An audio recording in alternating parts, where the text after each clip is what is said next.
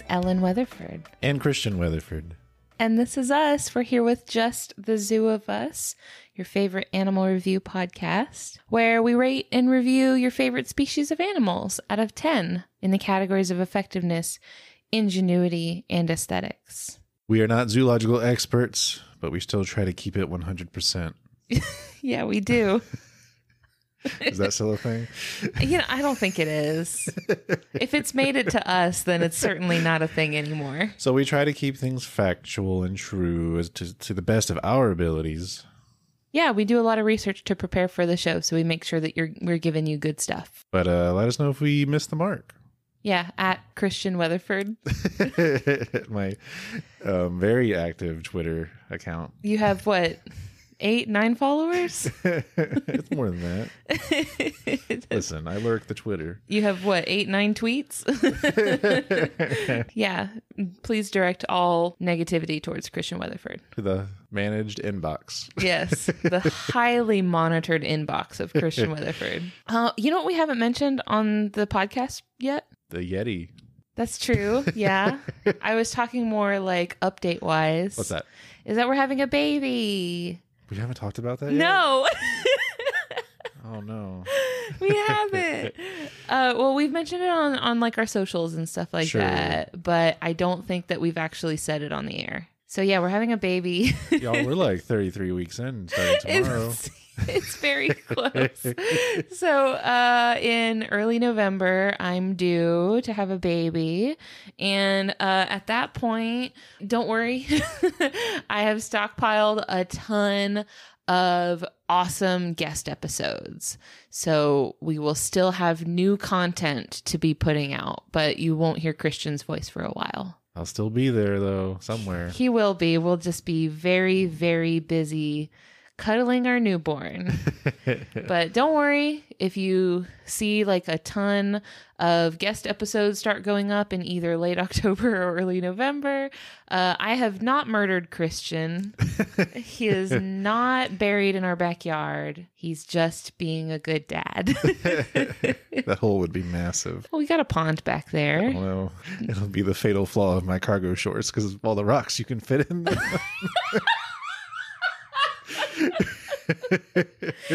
Oh no, you've been watching too much true crime while I've been which I turn on and then fall asleep to. Sending a message. All right, babe. What you got for us this week? Okay, so this week I'm first. So this week I put up a poll on social media for this animal for me to talk about this week. The poll was between the Canada goose and the common pigeon. So a total of 462 votes were cast. That's so many. That's very many. People had a lot of opinions. And the pigeon won by four votes. Wow. Yes, it was a margin of four between the polls on Twitter and Facebook. I really wanted to dunk on Canada geese because I have a lot of feelings about them, but that I guess will be saved for a later episode. We shall see. Mm-hmm. So this week I'm talking about the pigeon. The scientific name is Columba livia. This was requested via email by Phoebe Demager. I'm so sorry if I mispronounced your last name, Phoebe. Very cool. Yes, Uh, specifically because the pigeon is such a common everyday animal, like one of those ones that you see all the time. Phoebe mentioned that she was thinking, oh, like I see this animal every day. I don't really know very much about it. So I'm getting my information from the Cornell Labs website, allaboutbirds.org. Been there a couple times. Yeah, that's a that's a common favorite. Um, and some other studies that I will cite as they come up. Okay. So if you've never seen a pigeon, Paint me, paint me a word picture. if you've never seen a pigeon, they're about a foot tall or 30 centimeters. They are, this is like a medium sized bird. They're not huge, but they're not tiny either. Sure. Kind of chunky a little bit. Yeah, they got a little width there. Yeah, a little heft to them. They are native to Europe, Northern Africa, and Southwestern Asia, but they have been introduced all over the world. And by now, they're everyday sights in, particularly in areas occupied by humans, like urban areas, farms, stuff like that. Where you see heavy human activity, you will see pigeons. Were they purposely introduced? Well, I mean, yes, in the sense that they were domesticated Uh-huh. and then brought into these areas, but then they escaped Ooh, and became feral. I want to hear more about that. Yes, you will. Don't worry. so, outside of people heavy zones, they like to live on rocky cliffs. Um, like in the areas where they're native to. This is actually the reason why one of their other common names is the rock pigeon or the rock dove. Their taxonomic family is called Columbidae. This is the family of pigeons and doves. You might be wondering, what's the difference between a pigeon and a dove? There's none. There's no difference. Small family. You might think that, but there are 344 species of pigeons and doves. well, I guess I'll just eat those words. there, but what I mean is that there's no consistency in what determines whether they are referred to as a pigeon or a dove. oh, okay. In general, like doves are a little smaller, but that's literally it. Huh. Like even this pigeon is sometimes called like a rock dove. Okay. Uh, so there are also subspecies of this pigeon, this rock pigeon, in different regions all over the world, and then there's a domesticated subspecies um, that has become the feral domesticated subspecies. Huh. Yeah, kind of like it's kind of like cats, you know, where like you have domesticated cats, but then there's feral domesticated cats. What was the purpose of their domestication? Oh, I'll, I'll get into it. Okay, I'm going to get into it soon. Okay. So, with such a wide range of habitats, they can be found with a really wide variety of colors and markings. So, the one that you and I are probably most familiar with, and I would guess probably most people listening, but maybe not everybody, um, is the type that is this light bluish gray color all mm-hmm. over. And then they have black bands across their wings. Mm-hmm. But you can also see them in these darker shades without bands, where they're like a darker blue gray color. They also come in rust red colors. Huh. Yeah, they come with spots. And even some of them will be pied, where there's like they are kind of like a cookies and cream sort of like Aw. they'll have like splashes of black and white mm-hmm. on them. So wide variety of colors that these pigeons can come in. They have patches of iridescent feathers on their necks. Right. So when you see them in the right light, basically, their necks look like they're shimmering like blue and purple and green. It's very colorful and striking. It's very neat. So, yeah, that's what a pigeon looks like if you've never seen one. I find it unlikely that you haven't seen a pigeon. I don't know. If you don't live in an urban setting, Yeah. in the United States, I should say. Like I was we live in kind of a suburban area Mm-hmm. and we don't see pigeons typically. If we were to go downtown we would see them. Sure, But that's like 30 minutes away Mm-hmm. and we don't really get very many pigeons out where we live. Yeah. Yeah.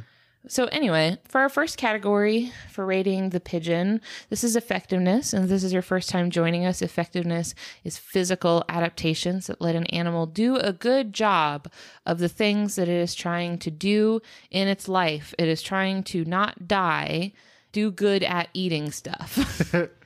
I'm going to give the pigeon a 9 out of 10 for effectiveness. Very good. So, the first thing I want to talk about is their navigation abilities. You may have heard about this. Just like I guess in birds in general, but Okay, the pigeons are special. okay. Pigeons are famous for their ability to reliably find their way home, Okay. even over very long distances. So, they've been recorded flying home from over 1,100 miles or 1,800 kilometers away. Uh, the leading theory is that they're able to detect the Earth's magnetic field mm-hmm. and actually like use that to navigate. They're kind of almost like GPSing their way home with s- with something in their body. Sure. So the big mystery is like what is it in their body that's letting them do that? That has been a very elusive piece of information Gotcha. which was very frustrating for me because that was what I wanted to figure out was like what is going on in their body that lets them do this.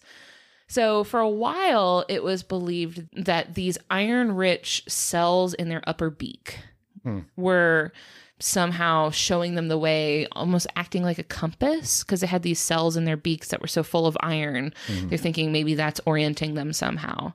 But in 2012, it was shown that these cells full of iron, they were macrophages, and what they were actually doing was recycling iron through the blood. Hmm. So it was actually their immune system that that was working for it, no signal. Oh, Yeah. So turns out it wasn't that. So the next theory was that they were able to hone in with their inner ear, which had magnetite in it. So there's magnetite, um, like highly magnetic substance is it a metal? in their inner ear. Yeah. okay. So that makes sense, right? Like there's magnets in their ears. Sure. Yeah. like that must be it. magnets. But in January of 2019, a study was published in Current Biology titled No Evidence for a Magnetite Based Magnetoreceptor in the Lagena. I'm sorry, I don't know how to pronounce it. It's the thing in their inner ear that was thought to be Sure. the thing that was letting them navigate. Uh, so it basically said that if the inner ear is responsible for the pigeon's ability to navigate, the magnetite was not involved. it was not related. I wonder how they tested that. It was very complicated. I'm so sorry. You can read the study if you'd like to, but I mean, I had a difficult time reading it. I get it. I kind of got the idea of it, the, of what they were going for. Sure. So they do suggest that the inner ear may be instead relying on electromagnetic induction, but that's to be seen. That was published in January of 2019, and I'm I'm so Oh. sorry. That is the most recent study I can find. I mean, I that's pretty recent. it's pretty recent, and I cannot find anything since then. So if you're out there listening and you have better, more up to date info, please feel free to hit me up. That was all I could find. So I say all that to say it's still kind of mysterious how. well, and that's only one p- part of the puzzle, right? Because yeah, great, you can tell which which direction magnetic north is. That's Mm-hmm. one step. Yes. yeah. So that's not the only way they navigate, obviously. They are also taking other cues from the environment. So, like mm-hmm. visual landmarks, smells, Right. sounds, stuff like that. I did dock them a point because they're actually kind of easy to confuse. It seems like if you take one pigeon from one roost and it gets home, another pigeon from a roost that might be like half a mile away or so would not be able to make it home from like the same drop off point. Yeah, so there it seems like there's so much variability in the cues that they're taking that it's actually kind of easy to throw them off. like it's a very very very impressive ability and we still aren't sure how they're doing it, but it's not a perfect system. It's not the most reliable navigation method ever. Um, so this ability to find their way home made them the go-to method of communication for humans over long distances by carrying messages that were tied to their legs okay. back to their home nest when they were released. So you did have to transport the pigeon Oh, okay. right? So you could take the pigeon to whatever place, like, you know, say I wanted to send a letter to Atlanta. You know, I would have to get a pigeon that had come from Atlanta, Yeah. and then I would give my me- my message to that pigeon, and then let that pigeon go, and it would fly back home to Atlanta. So this does not work the way it's sometimes depicted. Right. um, it, some pigeons were able to make small back and forth trips. Okay. Um, like some pigeons were trained specifically to go back and forth between two places, but it would be like within the same city. Like Okay. you couldn't get them to go, you know, like between cities or something like that. this is not like Game of Thrones ravens. Like Right. I think the ravens in Game of Thrones were like this idea just like sure, amplified. like go send this to grandma. yeah, you couldn't just tell the pigeon where to go. They would only go to one place. sure. But they would go to that one place from anywhere you took them. So, Interesting. yeah. trying to think of a modern day equivalent of that. But I'm sure there is one. I just can't think of one at the Email. moment. Well, it's like it's like taking a, like starting s- at some place, taking a token from that place, Mm-hmm. going wherever, and then being able to send a message based on that token back to the original, like where it originated from. Right, but nowhere else. Yeah. So at the time when we had no other long distance communication options, it was incredible. Right. Very useful. So this practice has been recorded as far back as in Mesopotamian cuneiform tablets Wow. and Egyptian hieroglyphics. Huh. So they've been using pigeons for a long time. Interesting. Yes. And it was prevalent kind of throughout history up until the introduction of faster and more efficient methods of communication, like, you know, the telegraph and stuff like that. Yeah, I was thinking that was probably the first one. Yeah, and then it just kind of phased out from there. Like it wasn't important anymore. But so you were asking why they would have domesticated Yes. pigeons. It's for messaging. Okay. I was guessing that, or maybe food, but Some people, I mean, people do eat pigeons. Yeah, it's fine. You can do that. Um, the next thing that that I want to talk about for their effectiveness is that some pigeons, not all of them, have these white feathers around the base of their tail, which is called their rump, rather than dark gray like the rest of their body, right? So their whole body is like a gray color, but then their butt is bright white. huh. So, what's interesting is that these pigeons with the white butts were studied and shown to have much, much better chances of surviving attacks from peregrine falcons. Oh, So, peregrine falcons are like a huge predator of pigeons, right? Because they're incredibly fast. They strike from above and they're just so fast that the pigeons usually can't escape it. so the pigeon the peregrine falcon strikes from above and it's thought that these bright white feathers on their butt basically give this highly contrasting target because it's mm. bright white against dark gray sure. it's basically gives a target that the falcon focuses its attention on. And what that does is that it distracts the falcon. So it's looking at the pigeon's butt and it's not noticing what the pigeon is doing with its wings because its wings are that like dark gray with, with like black bands. It's not as, it's not as highly contrasting. So with its wings, it's tucking and like rolling into this evasive maneuver. And the peregrine falcon hasn't noticed that the pigeon has shifted its course until after it's already moved out of the way. Okay. And then the falcon misses its strike. I guess also if the falcon is attacking from above, it's a light colored spot on darker colored bird against a darker colored background, the ground. Yeah, so that white spot is just providing like a spot of focus.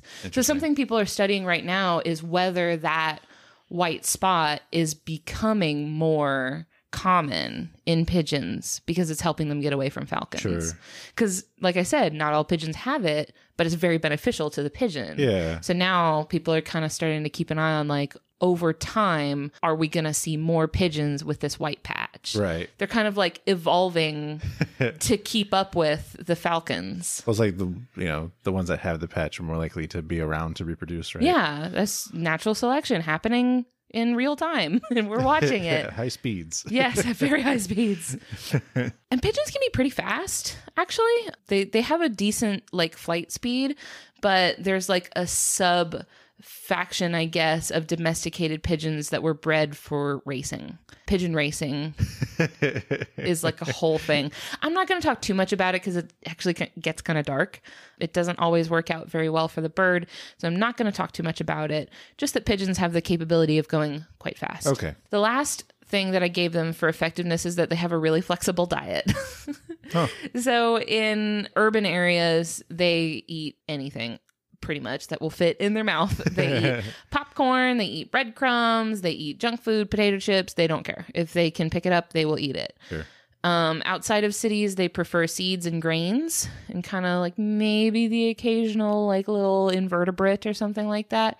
They're pretty chill with what they eat. So I don't know. I think having a little bit of generalistic tendencies is a good thing. They're, you know, with that, you know, they're starting to shape up as an animal that does well in urban human populations. Yeah, they have spec extremely highly into like every single skill that will allow them to really thrive in a human environment, um, which I'm actually about to talk about. Uh, this is ingenuity, Okay. The section in which we rate an animal on its behavioral adaptations or things that allow it to solve puzzles or overcome obstacles using clever behaviors. I'm giving the pigeon a full 10 out of 10 for ingenuity Wow. this is really where the pigeon takes off. I'm sorry for the Yeah, it it pops off for the pigeon in the cognitive department. And pigeons don't have particularly large brains. Not Sure. even for birds. They just don't. okay. Pretty small brains, but the thing about bird brains is that bird brains are denser in neurons than mammal brains. Hmm. So their brains are very very small, but they have lots going on in them. Sure. The pigeon is no exception. Pigeons have amazing cognitive abilities. So, especially where they really kind of shine is in visual processing. Hmm. They can see not just in color, but they can see UV, ultraviolet light, which humans mm-hmm. can't. And then I so I found this list of studies that were kind of like organized very nicely by a 2019 article in Psychology Today. This was by Sebastian Ocklenburg, PhD, and it was titled The Surprising Neuroscience of Pigeon Intelligence. Hmm. Basically, listed off a whole bunch of studies showing off the intellect of pigeons. The studies listed showed the ability of the pigeons to ace these surprisingly complicated tests, including telling human faces apart based on facial features. And then they could also like generalize and tell like whether it was a face they had seen before or not based on facial features and then like between two people they had seen before they knew which one it was telling apart works of art by Picasso and Monet. They could determine which ones were by Picasso and which ones were by Monet. well, pigeon one, Christian zero. I'm about to get to some stuff a pigeon can do that I cannot do. okay. Um, but also like I will say this. Picasso and Monet are extremely different. So like, I don't know. I feel like you could have given them something more challenging. uh, they can count in ascending order from 1 to 9. Huh. When shown numbers representing the numbers of 1 through 9, they could like interact with them in the correct order from 1 to 9. That's interesting. Yeah. I'm just trying to wrap my head around how they would, I guess, verify this ability, but I, maybe I'll just look at it on my own time. basically like the numbers corresponded to quant- like the bird understood that the the number symbol corresponded to a quantity of things Sure. and it had to like interact with those numbers in the correct order from 1 to 9 I guess I'm wondering if it, if that's just learning the order of a pattern versus counting. You know. I don't I I didn't dive too far into like the methods they uh-huh. used, but basically it was something that the pigeons were able to do that most other animals are not able to do. Okay. They're able to read, they can recognize words and differentiate them from random combinations of letters. Hmm. So they can look at a series of letters and understand this is a word that means something versus showing them like us like the same letters in a random order mm-hmm. and they would be like that's not a word. Our judge for Scrabble this evening.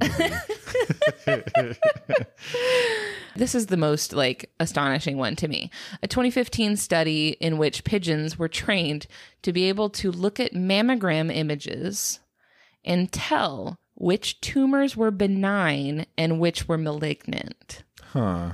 Yes. They could like diagnose tumors by looking at mammogram images. this is the one that I can't do. There's some interesting parallels going on here between pigeon learning and AI learning. really? I see. I don't know very much about AI learning, but I would imagine it follows some similar curves. Huh. So, after being trained to recognize benign and malignant tumors, the pigeons were able to look at images that they had never seen before and tell whether the tumor was benign or malignant. Yeah. So, it wasn't just memorizing the images, it was like they knew what was making it that way and what was not, and they could apply it to yeah. new stuff. I mean, that at a very high level, that's a lot like how some AI engines work. You'll give them like a set of pictures, Mm-hmm. and you say which ones a person is smiling in, and then it learns what is it that they all share in common that's that says they're smiling, and then you show it a picture it hasn't seen before, and it doesn't have a tag, and it has to decide whether or not it has a picture of someone smiling in it. We could just ask pigeons. We're wasting time with the computers. Just get the pigeons to do it. They already know. They can already do it. So this is something obviously that is difficult for humans to learn. Sure. Right? Humans spend years learning how to do this. And, you know, it's particularly surprising that a bird with a very small brain is able to pull it off. That study, by the way, was called Pigeons, Columba Livia, as trainable observers of pathology and radiology breast cancer images. And that was by Richard Levenson, Elizabeth Krupinski, Victor Navarro, and Edward Wasserman. Interesting. Yes, very cool. So these kinds of like visual processing abilities are just really, really useful for an animal that lives in a busy city environment, right? Hmm. Because it's a landscape that's shaped by humans, and humans are largely visual communicators Right. we're communicating so much with each other with visual cues. So for a bird or for any animal really that's living in an area that is like dominated by humans, being able to decode visual cues is really going to help you get around. Yeah. So, one thing that I found really funny, I found an article describing that in New York City, where pigeons are known to be in high Yes. numbers, pigeons have been known to walk onto subways to pick up crumbs. and then they get stuck on the train when the door closes. And then what they do, they don't freak out. It's fine. They just ride the train. they ride it to the next station. When it gets to the next stop and the doors open, they walk off and fly home. Huh. Yeah, it, like it doesn't matter where it took them. They just go home. Some pigeons will just do that in a cycle. Like they'll just go onto the subway, ride it to the next stop, forage at that station, and they'll just like ride the subway around town to like forage, and then when they're done, they just fly home. it's like I gotta meet Frank in Uptown to forage, but I don't want to fly there. So. Because when they're like, you know, they're taking the train, first of all, they're conserving energy. Second of all, they're getting to like hit up all these stops on the way. So it's like more opportunities to stop and eat. And then at the end of the day, when they're done, they just fly home. They're they're commuting basically is what they're doing. Very clever birds. I would be so tickled just sitting on a like a train and just seeing a, a little pigeon just Oh, look it Walk- up. There's so, so, so many like pictures and videos and stuff of pigeons just chilling on the train. and they're just, they're standing there and they're so used to it, right? Like they're just like, it's me. Yeah. of course they didn't pay. Maybe they should start making them pay fare. I don't know. But yeah, pigeons are really learning to use our resources to their own advantage. hey, that's smart. I know. I'm so proud of them, honestly. Now, to talk about a couple of things that are not, that are behavioral about them, but not about all of this awesome, cool, insane stuff that they can do. They are mostly monogamous. They do mate in pairs for life. Oh, Now, that being said, their lifespan's not that long. sure. But they do largely mate monogamously. That's it's not an unbreakable bond. All right, things happen sometimes, but for the most part, they mate with one partner like permanently. What's what's that lifespan? Do you, did It's like six years, about I Okay. think, yeah, like five six years, not not terribly long. So their partnership is also very cooperative. So the males build the nests and then help incubate the eggs after the mm. female has laid them. And what's kind of cool about that is that they actually build their nests in really cleverly secluded places. So this is why art like a very common question that people ask is why don't I ever see baby pigeons? sure. you never see them because the pigeons are so smart about where they make their nests. They hide them in very good places. So they hide them in abandoned buildings or up under bridges or just like somewhere where you're not going to see them. Yeah. Which is probably a good thing because the babies are really ugly. Oh no. The baby pigeons are not cute. it's not a cute baby bird. Lots of baby birds aren't cute. This is one of them. Huh. Yeah. That's all I had for ingenuity. For aesthetics, I give them a 9 out of 10. I'm specifically thinking about the gray ones with the blue feathers. Okay. So they have those iridescent feathers. The feathers on the necks of the gray pigeons appear as all of these beautiful shimmering colors. And that had me thinking about how they look like that, like why they look like that. Sure. So the iridescence is caused by structures in a part of the feather called the barbule. So if you look at a feather, there's this central tube Yep. piece that's called the rachis, and then off of the rachis branch the smaller pieces that are called barbs. And then off of the barbs split even smaller little parts. They're called barbules. Sure. Um, this is kind of what makes the barbs stick together because they're kind of overlaying each other. Okay. You know, they're kind of like interlocking almost. Sure. The barbules are made out of keratin and melanophores. So there's melanophores inside. So those are cells that produce melanin, Oh, which is oh, okay. the same pigment that like our bodies produce and mammal bodies produce, basically. There's those melanophores, but then layers of keratin on the outside. yeah. So this is like what fingernail kind of material. Right. Yeah. So it's it's both. It's like keratin and the melanophores on the mm-hmm. inside of it. So they work together to refract light kind of like a prism where mm. depending on what angle you're looking at it from, the light is reflected differently because it's passing through the keratin like in varying levels of thickness Okay. from what depending on what angle you're viewing it from. okay. So like if you're looking at it from one angle it looks green, but looking at the exact same spot, if you just move over a little bit, you're now at a different angle and now it looks purple. Mm-hmm. So that's how the iridescent feathers work. it's a structural color. It's not caused by like a color from a pigmentation or something. It's it's because of the physical structure of the Right. feather. Right. Makes So sense. yeah, it's pretty neat. I like it's hard for me to say that like I, I know that they get a lot of negativity and a lot of people are very annoyed by them. Um, and it's hard for me to say like whether that is a deserved uh, reputation or not because like I said, we do not live in an area that is that is heavily populated with pigeons. So Right. The interactions I have had with them have been very brief and you know usually they're just walking down the street and that's it. So I don't have the shared experience of somebody who maybe has stronger feelings about pigeons, but they're really amazing. They're really cool. They're capable of really awesome things and they're insanely smart and we don't give them enough credit for that. I would argue that they're less annoying than Canadian geese. Okay, we'll have to get into that on a different episode because I have big feelings. Okay. That's it. That's the pigeon. Thanks, hon. That was very interesting. Thank you. And I, for one, welcome our new pigeon overlords. they can just take it at this point. just have it. we now have a breadcrumb based economy. Our city's, you know what? I think we've had a good run, but clearly, maybe it's time we hand the keys over. sure. Before we move on to our next animal this week, I would like to say a thank you to our patrons on Patreon. Y'all keep us going and help us continue making this show so that we can donate our ad revenue to conservation efforts all over the world. This week, I want to thank our patrons Jacob Jones, April Kamick, Brianna Feinberg, Jacob Schick, Vikram Baliga, Brandon Everfolly, Britt Vikstrom, Dalton Weeks, Julie Gilson, Christina Sanders, Patricia Morgan, Paul Chomo, Randall Beeman, Sarah Peterson, and the Jungle Gym Queen. Thank you so much, y'all. So, Christian, what animal do you have this week? This week, I actually referenced our list of requested animals. It's a very long list, you guys. I appreciate y'all so much.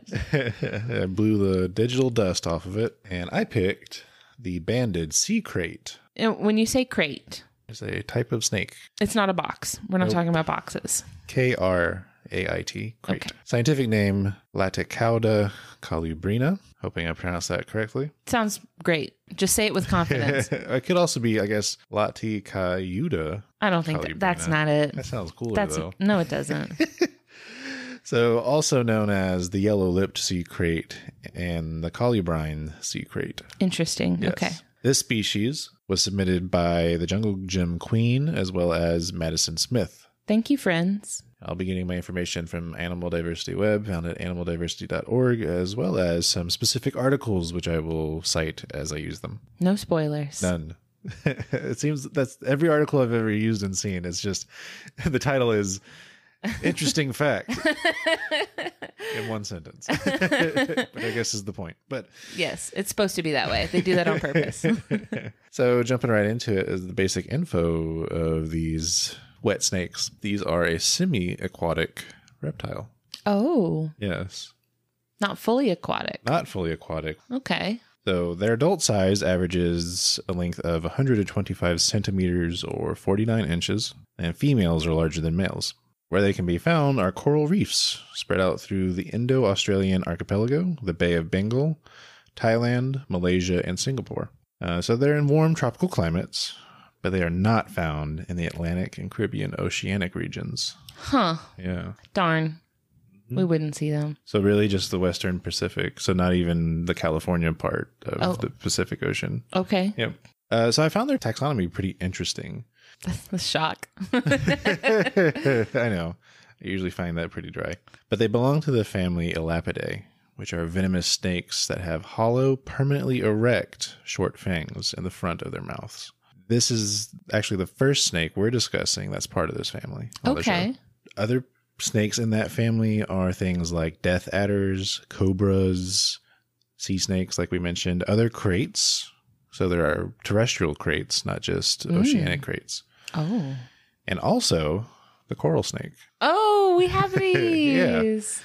So this is one of, if not the only snake of that family that we'll find in North America. I think there's a particular sea snake that is also in that family, but it's on the west coast. Oh, okay. Yeah. So it's the one we would be familiar with. Yeah, family. yeah, yeah. You can find coral snakes around here. hmm So uh, they're separate from the vipers, for example, which is what we, when we talked about the gaboon viper, Mm-hmm. And also uh, the family that the water moccasin belongs to. Which ooh, what was that called?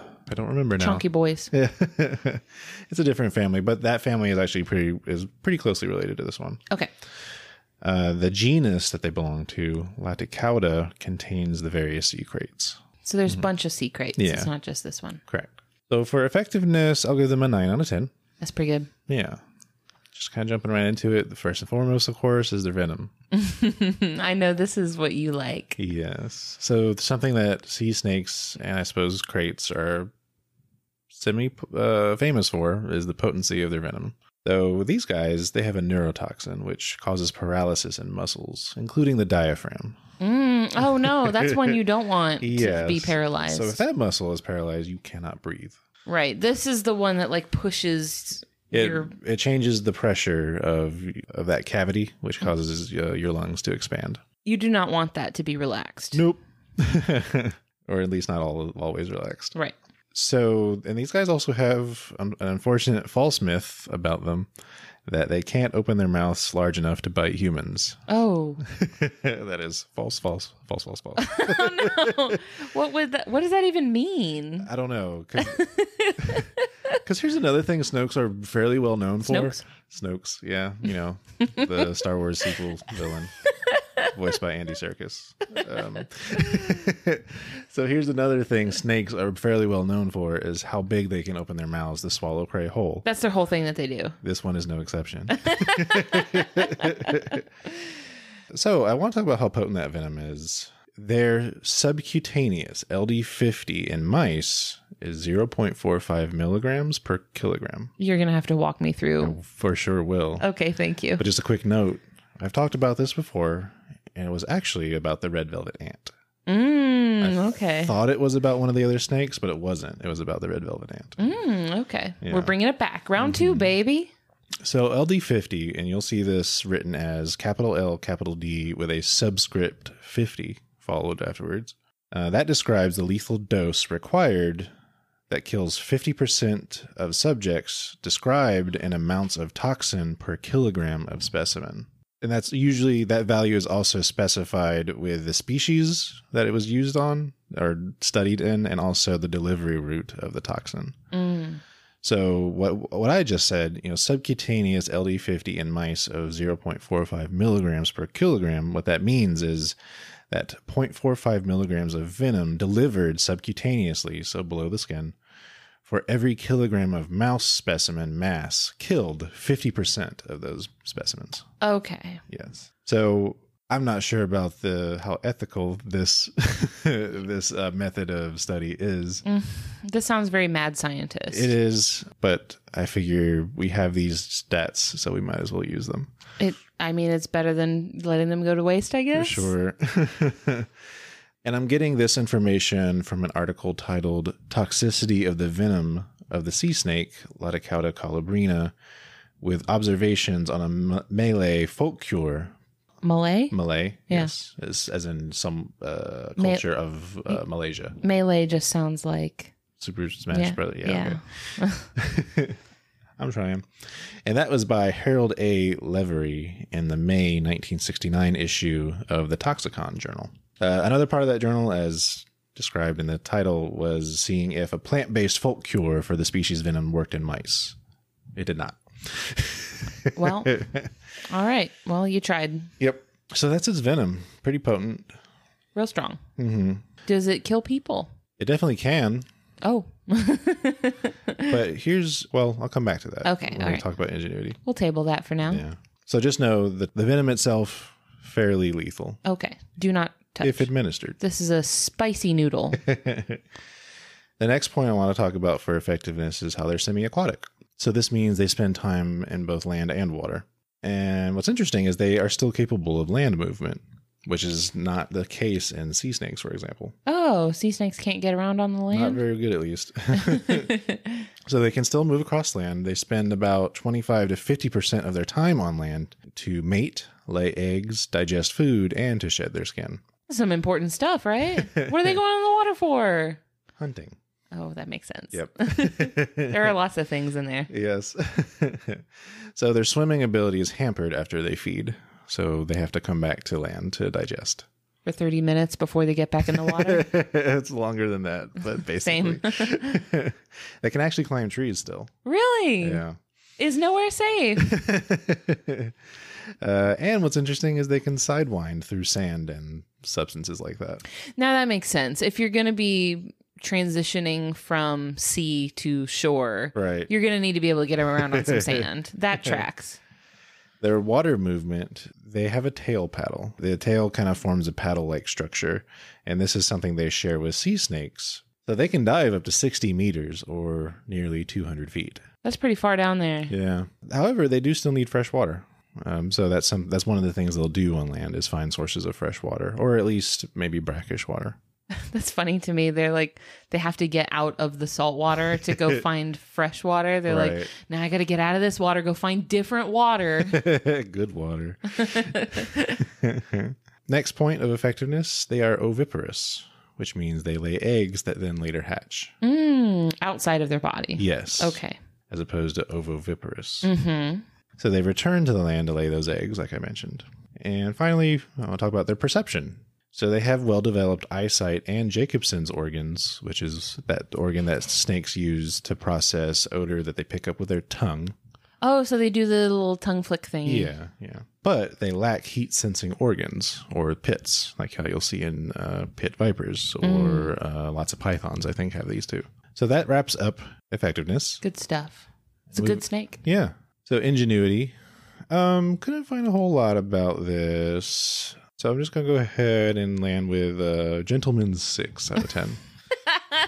Courteous. Yes. Six out of ten. so the, my first point is that they are feeding specialists, and it's interesting what they eat. oh. So they mostly eat eels. Oh, that's kind of funny, actually. noodle eating smaller noodle.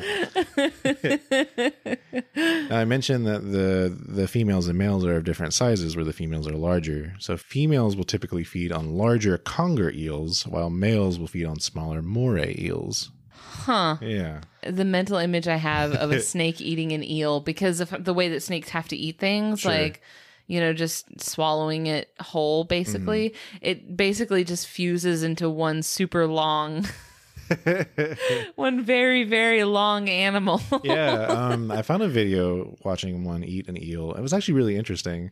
It was probably the fastest I've seen a snake eat something because I feel like when you see a video of a snake eating uh like a rat or something, it takes a while, right? But this one was pretty quick. I'm wondering if the water helps that. yeah, maybe. They'll they'll sometimes eat smaller fish too, but it seems to be eel is their favorite. Eels are also, I want to say they're kind of slippery, right? they have some sort Uh, of slippery component to them. maybe I don't have a whole lot of That might just be there. my assumption, my total guess about them. Sure. But I feel like they're slippery. So Mhm. maybe there's just like, maybe they just slide down a little bit easier Mhm. than like a mammal or something. Right. And about their relationship with eels, I want to quote the abstract of an article, which reads Eels of the genus Gymnothorax from the Pacific are selectively preyed upon by banded sea kraits, Laticauda colubrina, and have been reported to sustain massive doses of sea krait venom without ill effect. By contrast, the present study found that Gymnothorax moringa from the Caribbean, where no sea snakes occur, are sensitive to sea krait venom, with doses as low as 0.01 milligrams dry weight of venom per kilogram wet weight of eel, resulting in signs of envenomation, and doses as small as 0.1 milligram per kilogram, proving to be lethal. These observations suggest that the resistance of Pacific gymnothorax to sea krait venom results from coevolution of predator and prey Okay. rather than from a general hardiness of, gy- of gymnothorax. And that is from the article titled Resistance of Eels, Gymnothorax to the Venom of Sea Kraits, Laticauda colubrina, a Test of Coevolution. by Harold Heatwole and Judy Powell in the May 8th, 1998 issue of the Toxicon Journal. So the eels that live where the kraits are Yes. are in an arms race with the kraits. You know, I've I've heard of other animals going through this sort of back and forth Mhm. where one of them is venomous, the other one is preyed upon by the venomous thing, and they just go back and forth between one just develops stronger immunity to the venom, and then the other just develops stronger venom, Right.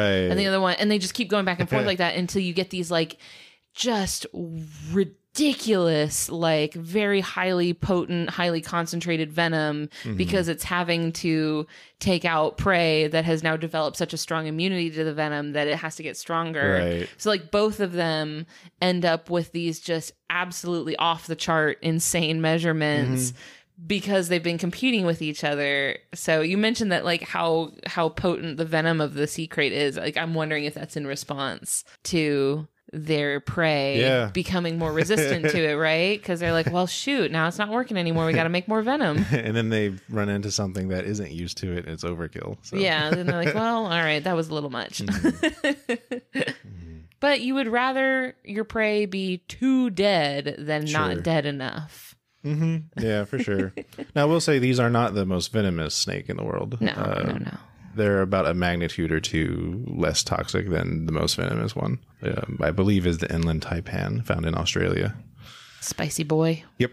So that that all was just very interesting and not really related to the to the krait itself. I just thought it was interesting. It's cool. I, I love stuff like that. Yeah. I love to see the relationships between animals in certain places and like how they evolve in response to each other. Yep. That's really cool. Yep.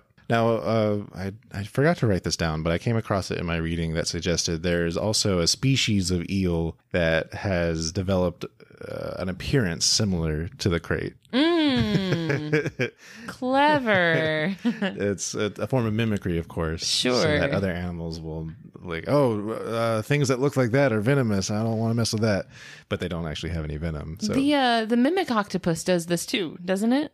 Uh, oh, you know what? I think you're right. I didn't actually come across that. The mimic octopus, like one of the forms it can take is where it like moves it, it like moves its legs in such a way where it mimics the like Yeah, and also its coloration. It looks like that. It Yeah. has those black and white bands Yep. and it moves its arms in such a way where it looks like a sea snake swimming through the water. Yeah. Or I would imagine if they're trying to look like a venomous Sure, snake. sure. Uh, my final point for ingenuity is their own tail head mimicry. Tail head mimicry? So the tail is shaped and positioned to look like a second head. Oh no. you have a double ended snake. So here's where this is useful because of how they prey on things. So they they're found in coral reefs. So they're swimming in little crevices and stuff between you know rocks and such. hmm So that leaves them vulnerable while their head, you know, the business end is kind of going through these crevices looking for prey. However, since the tail looks like another head, other animals will be like, well, don't want to mess with that. Oh, that's so cool. That's Yeah. so neat. So they've got a little fake out on the back. yeah. That reminds me of like moths with like eye spots. But what's it, it's not that it's not that advanced though because it doesn't have like fake eyes or anything. It's just the general shape and coloration. That's it. It's just relying on like you not paying that close attention. Now that being said, there are animals that prey on them. So uh, tiger sharks. There's some sea eagles that will eat them. It was even observed that a crab was eating one once. Go for it. I mean, if the sna- if the crab can get like a good snip in Yeah. before the snake can turn around, like there you go. I mean, the snake has to breathe too. Um, I don't know why I didn't write this down, but I believe it's it could hold its breath somewhere around 30 minutes. Okay. I mean, if it's diving down like 200 feet, Yeah. I guess you got to hold your breath pretty long to Which get is down there. impressive because you know uh, not a whole lot of room for lung there. It's a long Oh, one, yeah. but it's. what if it's just one big lung in there? I mean, stomach's in there too, but you know, and I, I had said I already said my final point for ingenuity, but there was one more. Okay. So going back to uh, people that do people get bitten by these things? Here's what's interesting about the the banded sea krait. They are very very chill, extremely chill. Like super cool with it. Yeah. Huh. So uh, cases of people being bitten by them are mostly fishermen that accidentally catch them in their nets and maybe pick them up and grab them without realizing what they're grabbing. Mm, okay. But otherwise, they're totally chill. Okay, they're good to go. Yeah. They're just there for the hang. So it's a case of venom's very toxic, but not likely to be bitten by one. Sure, that makes sense. Not not no chance. Well, just don't go digging around in coral reefs like you're already not supposed to be doing. yeah, there's several things there you don't want to surprise. Yeah. So just don't go poking around Mm-hmm. in ocean rocks Yeah. and you'll be all right. Yep. So you'll see video of people like just people that are scuba diving, for example, and they'll come across one and they'll just kind of videotape it for a while, watch it do its own thing. It's definitely not attacking people without cause. I think that's a an assumption that most people have about snakes. Like a misconception that most people have about snakes is that it's like actively it's going to try to Yeah. pursue you. Well, especially in an environment where the snake has a literal infinite number of directions it could escape in. Yeah, like when you're on land that you're you're limited by two dimensions of movement Sure. that the snake has to choose from, but Mm-hmm. in the water all bats are all bets are off, baby. the bats are off too. All bats off because they can't swim. not very good at least. Um, so yeah, that's ingenuity, and then finally aesthetics eight. That's pretty good. It's a good spicy noodle. It's a good snake. Which oh, oh, that reminds me, they do like most snakes have to thermoregulate. Mm, So that's another thing they would do on land. That makes up. sense. Just go bask. Anyway, uh, aesthetics. I think they have very fashionable stripes. It's very good. Yeah. Not many things can pull off vertical stripes. High, high contrasting. Yeah. Black and white is very in right now. So, So, and it's it's not quite white either. So the the lighter shades are actually more gray and light, or even light blue. Ooh, Yeah. pretty. So it's another one of those what color is the dress type thing. Ah, Uh, well, I think the sea krait is white and gold. but yeah, for sure, black bands uh, with that lighter coloring. And so I mentioned one of their names earlier is the yellow lipped sea krait. That is because, Can I guess? yeah, Do they have a yellow lip? upper lip, yes. The yellow upper Nailed lip. it. Um, I love descriptive names. I th- that's that's why I chose to go with a banded sea krait first though because that's the more Yeah. obvious thing. Like that's their whole body, whereas the, the yellow upper lip is like just at the upper lip and that's it.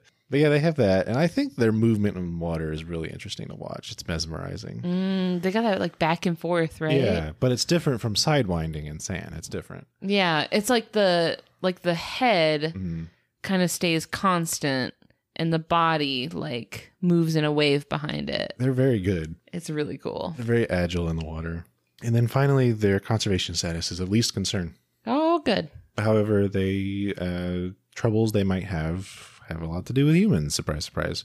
Because spending up to half of their time on land, and that time usually being laying eggs or digesting something, they are prone to being harvested by humans. Oh, what for? Uh, leather, yeah, What? and and food. Leather? Yep. What? hmm Leather? well, I mean, you know, not like cow leather, but Well, clearly snake not. leather.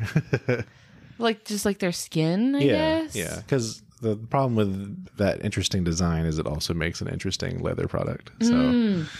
We've talked about quite a few animals like this where Yeah. like their beauty ends up working against them. yeah, yeah. And of course, since these these are creatures that live on coral reefs, Whole host of issues there. yeah, very sensitive ecosystems. and especially the coral reefs in the whole Indo-Pacific region are are specifically not doing so great. yeah, Lots of lots of factors working against them there. yeah. But still, least concern at the Okay, moment. they're doing all right. That was the banded sea krait. Beautiful. Thank you. Thank you.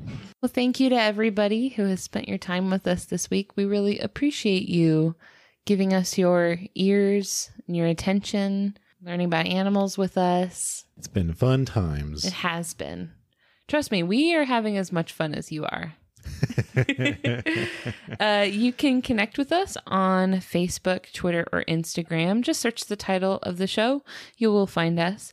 If you have an animal species that you would like to hear us review, you could submit those to us either on our website or on social media or at my email address, which is ellen at justthezooofus.com. Oh, I didn't mention this earlier, but now there is now up on our website a Google form that you can fill out and submit if you want to be a guest on the show. We do guest episodes with experts of various walks of life. So if you have a really cool animal that you know a lot about and you want to tell us about it, just go to our website, to our contact page, fill out that form. It will get to me. Um, right now, our plates are full for 2020, but those submissions are open for guests that will be scheduled in 2021. So Yeah, because we'll be depleting that stock by a good bit. I know. we have plenty of episodes queued up right now, but we're gonna go. We're gonna burn through them pretty quick. So, what um, with baby? what with baby that we will be um, responding to. Yes. Uh, last thing that I wanted to say was I wanted to thank Louis Zong for letting us use his song "Adventuring" off of his album B Sides. It's very pleasant. Always enjoy listening to it. I do. It's very good. Makes me happy. Here, here's a little dose of happy for you right now. Goodbye. Bye.